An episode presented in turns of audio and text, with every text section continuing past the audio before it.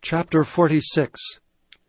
The word of the Lord which came to Jeremiah the prophet against the Gentiles, against Egypt, against the army of Pharaoh-necho, king of Egypt, which was by the river Euphrates in Carchemish, which Nebuchadrezzar, king of Babylon, smote in the 4th year of Jehoiakim, the son of Josiah, king of Judah. Order ye the buckler and shield, and draw near to battle. Harness the horses, and get up, ye horsemen, and stand forth with your helmets. Furbish the spears, and put on the brigandines. Wherefore have I seen them dismayed and turned away back, and their mighty ones are beaten down, and are fled apace, and look not back, for fear was round about, saith the Lord. Let not the swift flee away, nor the mighty man escape. They shall stumble and fall toward the north by the river Euphrates. Who is this that cometh up as a flood, whose waters are moved as the rivers? Egypt riseth up like a flood, and his waters are moved like the rivers. And he saith, I will go up, and will cover the earth. I will destroy the city and the inhabitants thereof. Come up, ye horses, and rage, ye chariots, and let the mighty men come forth, the Ethiopians, and the Libyans that handle the shield, and the Lydians that handle and bend the bow.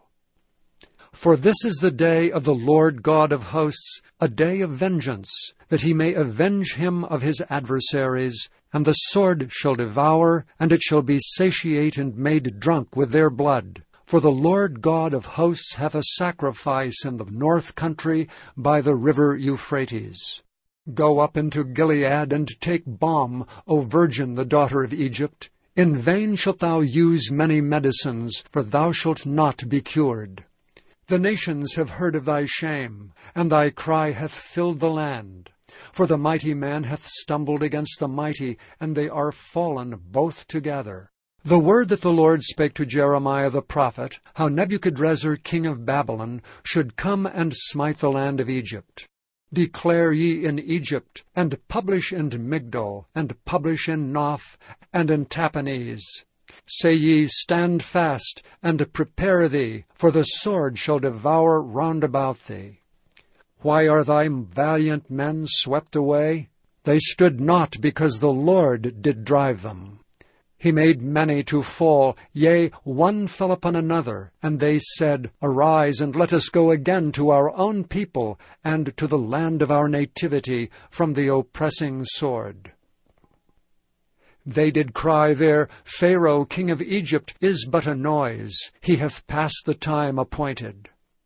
As I live, saith the king, whose name is the Lord of hosts, surely as Tabor is among the mountains, and as Carmel by the sea, so shall he come. O thou daughter dwelling in Egypt, furnish thyself to go into captivity, for Noph shall be waste and desolate, without an inhabitant. Egypt is like a very fair heifer, but destruction cometh. It cometh out of the north. Also her hired men are in the midst of her like fatted bullocks. For they also are turned back, and are fled away together. They did not stand, because the day of their calamity was come upon them, and the time of their visitation. The voice thereof shall go like a serpent, for they shall march with an army, and come against her with axes, as hewers of wood. They shall cut down her forests, saith the Lord, though it cannot be searched, because they are more than the grasshoppers, and are innumerable. The daughter of Egypt shall be confounded, she shall be delivered into the hand of the people of the north. The Lord of hosts, the God of Israel, saith, Behold, I will punish the multitude of No, and Pharaoh, and Egypt, with their gods and their kings, even Pharaoh, and all them that trust in him. And I will deliver them into the hand of those that seek their lives, and into the hand of Nebuchadrezzar king of Babylon, and into the hand of his servants. And afterward it shall be inhabited, as in the days of old, saith the Lord.